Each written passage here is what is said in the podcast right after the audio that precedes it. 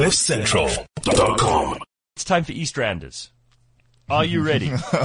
Were we I ever don't ready? know. Are we? what we're doing in Eastranders is every week we uh, we get to meet someone from the East Rand and we get to put a picture up in our minds of what kind of personalities and characters dominate the East Rand of Johannesburg, which is a unique ecosystem.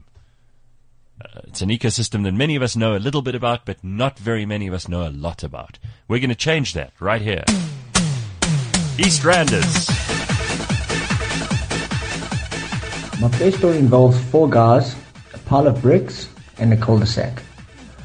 After a pretty decent student night at Roxy's in Melville, which probably isn't there anymore as the story happened about 15 years ago, we were on our way home about to drop each friend off at their house, and we happened to go past a friend who didn't come with us to have a party.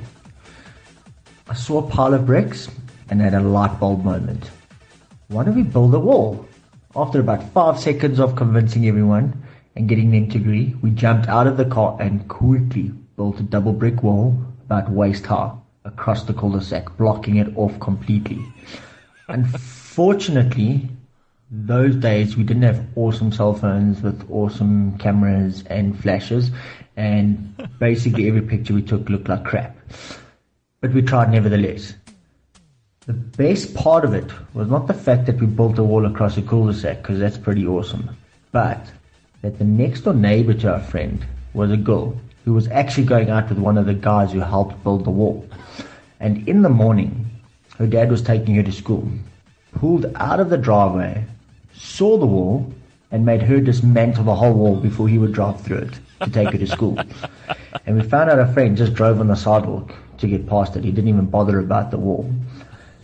So, you know, that was one of the things that happened here in the Vale. Uh, so listen next time for more of the crazy stuff From the happens to us in the side of the woods. There we go.